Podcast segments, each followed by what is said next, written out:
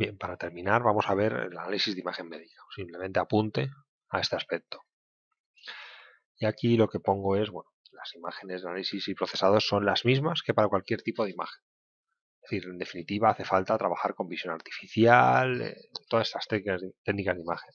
Entonces, bueno, aquí os dejo varias direcciones, como por ejemplo visión artificial de Peter Core, relativo a una Turbus de MATLAB, no se puede trabajar con ella, de unas apuntes del profesor Platero, y después hay una teoría detrás del análisis y procesamiento particular de imágenes médicas, cómo reconstruirlas, restaurarlas, etapas de procesamiento de imágenes, es decir, filtros, segmentación, registro, reconstrucción de imágenes.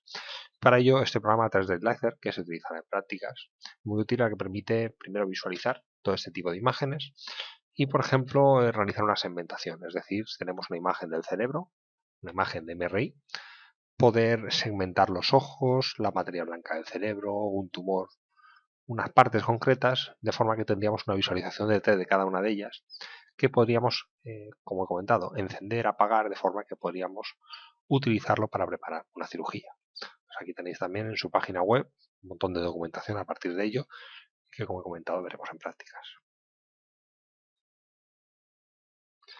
Y nada, muchas gracias para entenderme. Espero que este vídeo sea de ayuda para poder visualizar este tema en concreto y así podéis verlo las veces que necesitéis y consultar las dudas que requiráis. Muchas gracias.